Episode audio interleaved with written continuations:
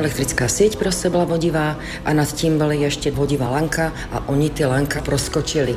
A dostali se mezi stádo. Dostali se mezi stádo, kde trhali ty ovečky. Čtyři máme ještě v léčení. Tady je Matěj Skalický a tohle je Vinohradská 12. Chovatele ovcí na Jablunkovsku žádají ráznější zákrok proti vlkům. Za Vlci už dvakrát v poslední době napadli stádo, sedm ovcí roztrhali. I místní obyvatele potkávají vlky nahoře nad Lázem, na kanále pod Smrčinou 20 Smečka vlků se nově začala pohybovat u Nové pece na Prachaticku. Pak si myslím, že hodně zregulují přemnoženou jinou zvěř, která tady přemnožená je. Vlci v Česku. Teď nejvíc je o nich slyšet v Beskydech. Útočí na ovce farmářů mnohem častěji než loni. Proč? Kolik u nás vlků vlastně žije? A proč se do Česka vracejí? Ví Pavel Hulva, přední odborník na velké šelmy z Přírodovědecké fakulty Univerzity Karlovy.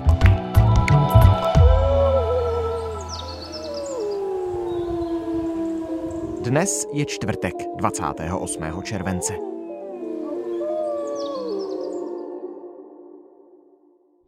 Dobrý den, díky moc za váš čas. Dobrý den. Proč v Beskydech letos přibývá útoků na hospodářská zvířata vlky? Mm, Samozřejmě k tomu budeme potřebovat ještě více dat. My se zabýváme tím genetickým monitoringem, máme eh, i z těch letošních útoků ty stěry z těch eh, kořistí, mm, takže ta data máme. Eh, Teďka je zpracováváme a podle toho budeme moci k tomu říct i něco bližšího, jestli se jedná třeba o jednu smečku, nebo se jedná o nějakou jinou situaci. Obecně je to tak, že ty vlci preferují volně žijící kopytníky a pokud je to náhoda, pokud třeba zrovna z hodou okolností se nějaké častější trasy těch vlků zrovna přeťaly na neštěstí s nějakou pastvinou, tak potom k těm útokům dochází sporadicky. Pokud bychom skutečně zjistili, že je to nějaké zvíře, které se systematicky zaměřuje na ta domácí zvířata, tak potom většinou se zjistí, že to zvíře je nějakým způsobem handicapované.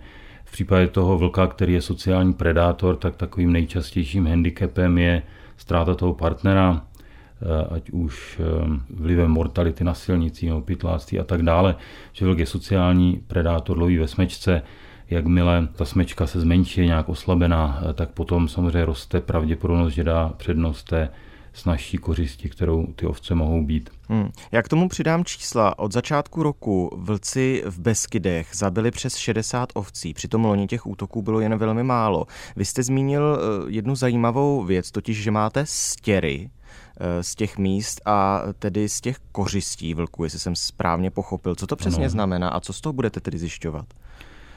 Takže v případě, že dojde k tomu útoku na to domácí zvíře, k tomu zadávení například té ovce, tak v tom případě, pokud se tam dostanou naši spolupracovníci, tak ti mají vybavení takové ty štětičky, které asi většina posluchačů zná z té doby toho covidu, je to něco podobného a tím se dá udělat vlastně stěr, zejména třeba z krku nebo z těch míst, kde ten predátor nějakým způsobem interagoval s tou kořistí. No a potom my dokážeme z takového stěru získat DNA, zanalizovat tu DNA toho predátora. Úspěch. Monitoring pomocí DNA má však určité zákonitosti a to především v tom, že ne úplně každý vzorek je pro genetický rozbor vhodný. Třeba při už Vysvětluje Jan Dvořák, mluvčí Národního parku Šumava, který s Přírodovědeckou fakultou Univerzity Karlovy a Pavlem Hulvou spolupracuje. V lese ideální je vzorek tkáně, tedy třeba kusu kůže. Takové vzorky se odebírají prakticky jen uhynulým zvířatům. Častější jsou vzorky moči nebo trusu. Podle toho například můžeme zjistit druhovou příslušnost toho predátora. Takže tam samozřejmě taková nejčastější nejistota je v tom, jestli to byl třeba vlk nebo pes, protože samozřejmě k útokům psů také dochází. Samozřejmě v případě třeba těch jehňat, tak tam to velmi často může být také liška. No a potom, pokud se potvrdí, že se jedná o vlky, tak na základě té genetické analýzy je možné zjistit vlastně individuální identifikaci pomocí mikrosatelitových lokusů. To jsou takové vysoce variabilní oblasti DNA, zase posluchači asi znají z těch různých kriminálek, dají se podle toho určovat třeba původ biologických stop a tak dále. Mm-hmm. No a my můžeme potom srovnat, víme, jestli to byl třeba jeden jedinec nebo jich bylo více, Eh, jestli to jsou ty stejní jedinci, kteří tam jsou rezidentní, jestli je to smečka, nebo ta zvířata přišla třeba od jinu. Uh-huh. Mezi tím, co tedy budeme čekat na výsledky, tak nastíním hypotézu, nemůže těch útoků přibývat z toho důvodu, že těch vlků je prostě víc, že vyvedli mladé. Tak samozřejmě, eh, pokud eh, dojde k reprodukci a jsou tam vlčata, tak samozřejmě ta spotřeba té rodiny vlčí je větší, to je samozřejmě stejné u všech savců i u lidí. Nám to číslo přišlo poměrně vysoké, tak... Takže to samozřejmě v tom období té reprodukce, tam je určitě možnost, že z tohohle důvodu těch útoků přibyde předpokládáme, že to právě souvisí s eh, tím narozením vlčat. Miroslav Chutal z Ústavu ekologie Lesa Mendelovy univerzity v Brně. Ono ten počet útoků se postupně zvyšoval už od května, od června a v tom v podstatě druhém červencovém týdnu ten počet kulminoval a vlci... Ale pořád samozřejmě Eh, my se na to musíme dívat z hlediska nějaké eh, celkové statistiky, prostě kolik eh, u nás máme těch vlků, dejme tomu těch zhruba 20 smeček, kolik třeba máme ovcí, to je pokud se nepletu, nějaké stovky tisíc, takže samozřejmě pracujeme s nějakými velkými čísly a k té interakci prostě dojít může. Mm-hmm. Každá smečka to je pro upřesnění zhruba kolik jedinců, abychom si dokázali představit? No tak eh, skutečně u těch vlků se jedná o analogii eh, rodiny, takže ta jádrová smečka eh, to je samec, samice a jejich mláďata. No a potom v těch oblastech, kde se třeba vlci vyskytují delší dobu, nebo kde jsou jako méně rušení, to v podstatě se týká Eh, nějaké divočiny, jako je třeba Aliaška, tak potom ty eh, rodinné skupiny mohou být větší, že třeba ty starší samice se drží déle té rodinné skupiny a ta smečka může být větší. Souvisí to potom také s tou preferovanou kořistí, eh, zase v té divočině třeba, kde kořistí jsou skutečně velcí kopytníci, jako jsou třeba losy nebo bizoni, tak potom i ta smečka je větší z důvodu lepší efektivity toho lovu těch velkých kopytníků. Zůstaňme v Beskydech. Kolik tam je vlků a jak dlouho tam žijí? Takže zase eh, ta eh, situace je taková eh, dramatická. Když si vezmeme, jak dlouho tam žijí, tak ta odpověď je třeba přes půl milionu let. Ty odhady se samozřejmě liší. Ten vlk je tady od vlastně pleistocénu se v té Evropě vyskytuje. Eh, samozřejmě tam probíhaly nějaké potom oscilace, doby ledové, meziledové a tak dále. Střídaly se tam různé subpopulace, nicméně potom tam směrem eh, samozřejmě k moderní éře, eh, tak lidé vlky vyhubili. Během středověku ty populační hustoty vlků klesaly a potom vlastně začátkem 20. století byli vlci vyhubeni. No a potom vlastně to trvalo zhruba 100 let, než ty vlci se vrátili. Citujeme článek ze serveru iDnes.cz z listopadu 2012. Letos na podzim bylo v okolí německého Hovaldu zaznamenáno i několik útoků na hospodářská zvířata, proto tam pracovníci německé organizace zabývající se výskytem vlků v Lužici umístili několik fotopastí. Jedna z nich 14. října zachytila vlka na dvou fotografiích a o několik týdnů později vyfotil vlčí mládě německý zemědělec.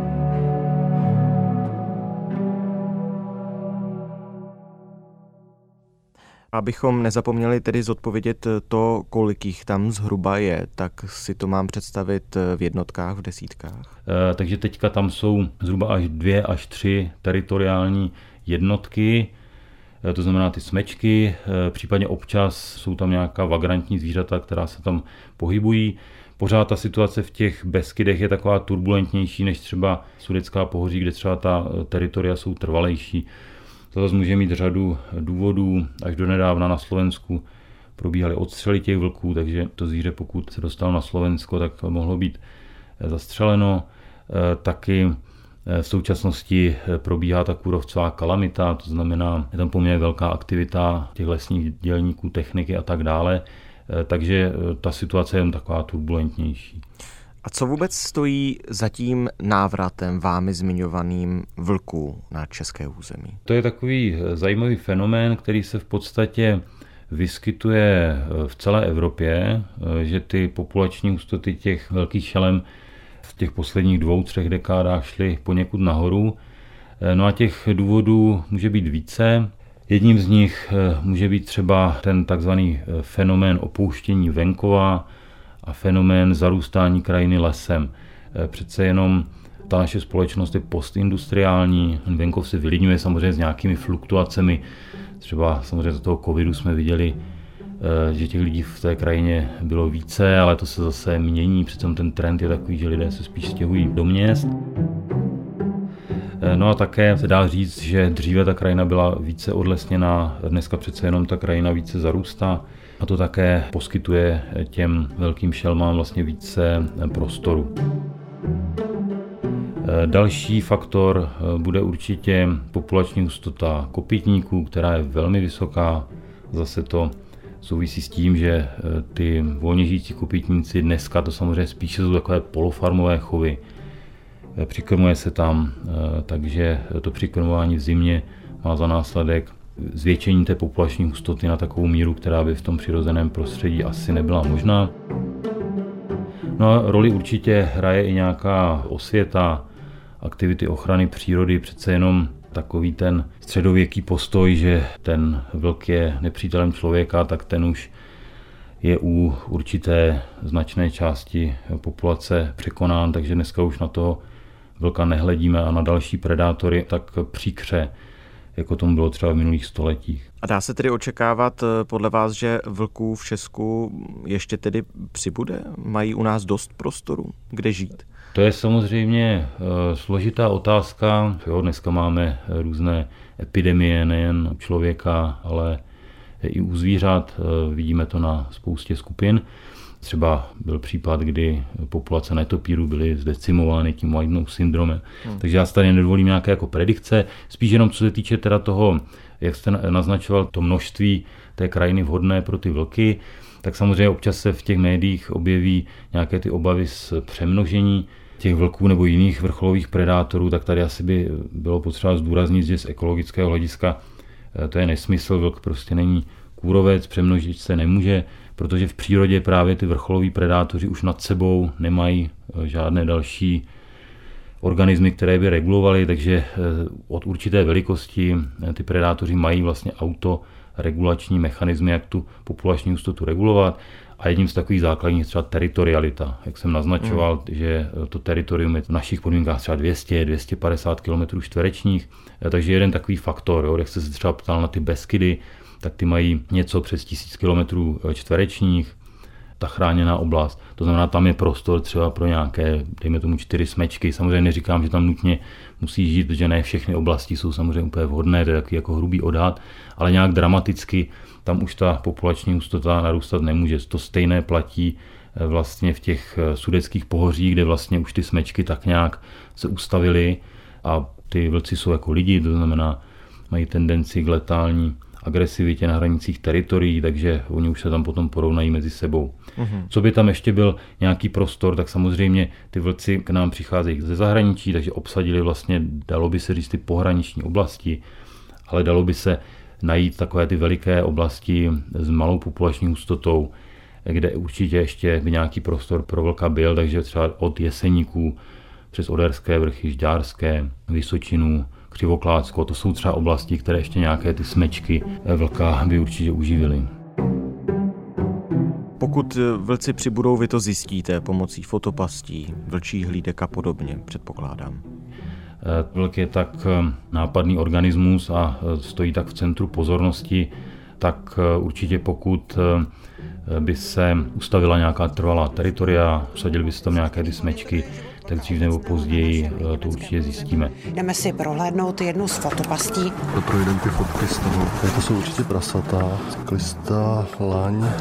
A tady a je tam. A je tam, zaradoval se pan Lukáš Žák. Tady jsou určitě dvě zvířata, jo. tohle mm-hmm. je mhm. velk, ale je to v pohybu. Podívali jsme se na záznamy, na kterých jsou skoro denně zachycení vlci, jak si to vykračují po lesní cestě.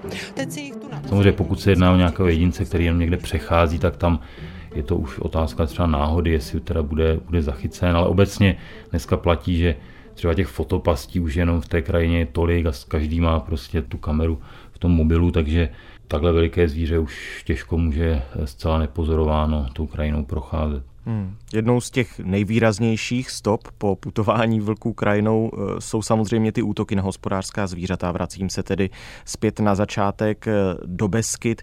Jaká je podle vás nejlepší možná ochrana pro farmáře, aby k těm útokům nedocházelo, aby eh, ty ovce neumíraly právě po útocích vlků? Takže tam samozřejmě existují různé přístupy, takže u nás se tak nějak mísí ten vlastně karpatský a ten západní přístup. Eh, tak pokud si zajedete tady přes hranice eh, na Slovensko, tak eh, tam to dělají ještě tím karpatským způsobem a velmi často tam s ovcema mají baču, který tam prostě sedí na té pastvině a ty ovce hlídá, má případně nějakého pejska, klidně i malého. Vlci nás tu pravidelně navštěvují, takže preto sú tie ovečka stále pri chalupe v Salaši, celú noc máme pusteného čuvača. Teraz vlastne máme ďalšie psíky objednané, celkovo máme tri momentálne psy, ale plus ešte pastierské plemeno přijde. Takže to je samozřejmě jedna, jedna varianta, jak se s tím vypořádat, je takový, dejme tomu, tradiční karpatský model.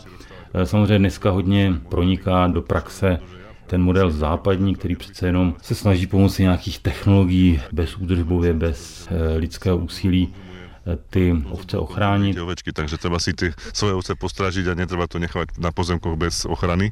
Takže dúfam, že budúci rok už budeme mať vlastne vybudované tieto nové hrady, ktoré budú slúžiť pre bezpečnosť našich zvierat a zároveň pre náš väčší komfort v hospodárení. Já teda nejsem přímo člověk, který by tohleto v praxi řešil, ale samozřejmě jsem v kontaktu eh, s kolegy z agentury a s dalšími, kteří se tomu věnují.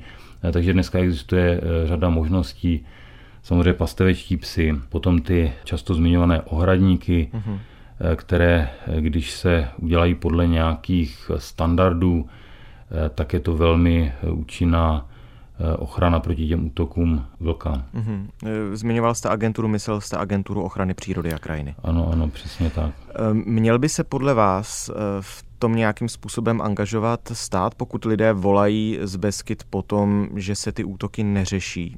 Co se nabízí podle vás jako řešení?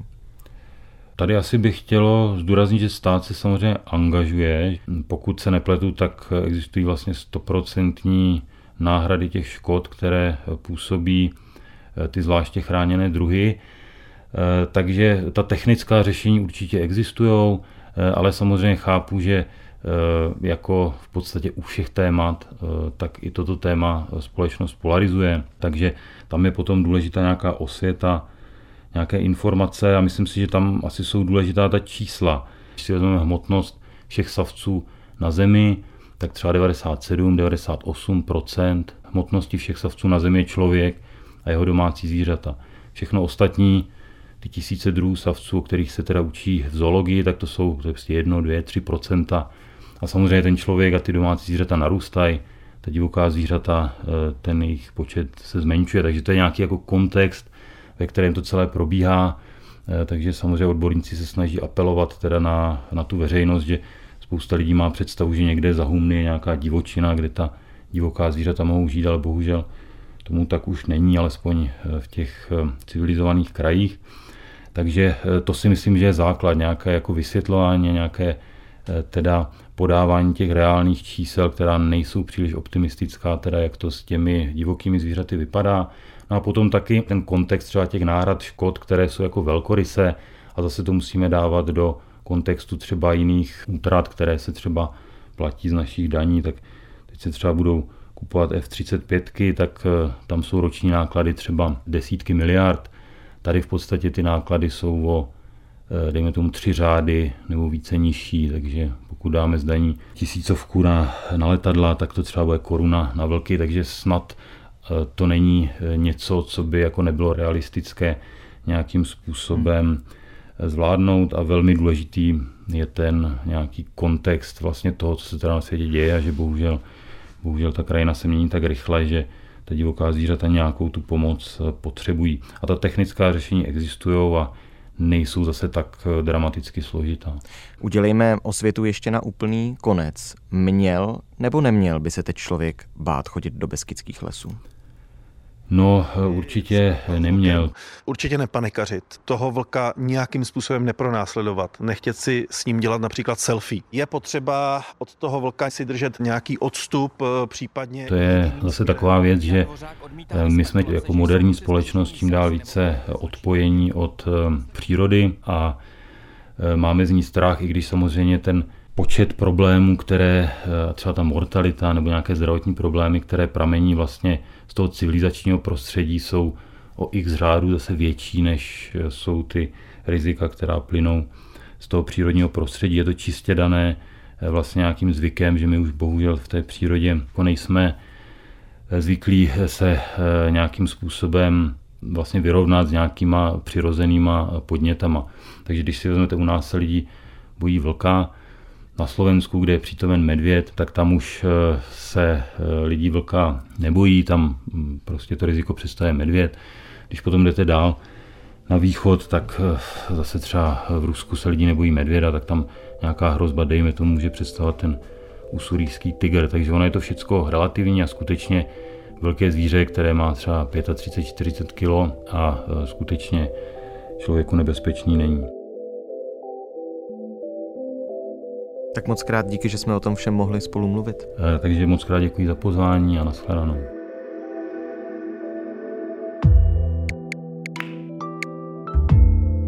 Tohle už je všechno z Vinohradské 12. Dnes s Pavlem Hulvou, odborníkem nejen na vlky z Přírodovědecké fakulty Univerzity Karlovy. Mluvili jsme o přibývajících útocích vlků na ovce v Beskydech, co zatím může být, kolik vlků v Česku je a proč se k nám vůbec vracejí. V době vydání tohoto podcastu na druhé straně republiky v Českém Švýcarsku hasiči bojují s jedním z největších požárů v naší novodobé historii. Věnovali jsme se tomu v minulé epizodě. Všechny aktuální informace k tomu najdete ve vysílání Českého rozhlasu i na webu iRozhlas.cz. Tam je taky celý náš archiv pod záložkou Vinohradská 12. Naslyšenou zítra.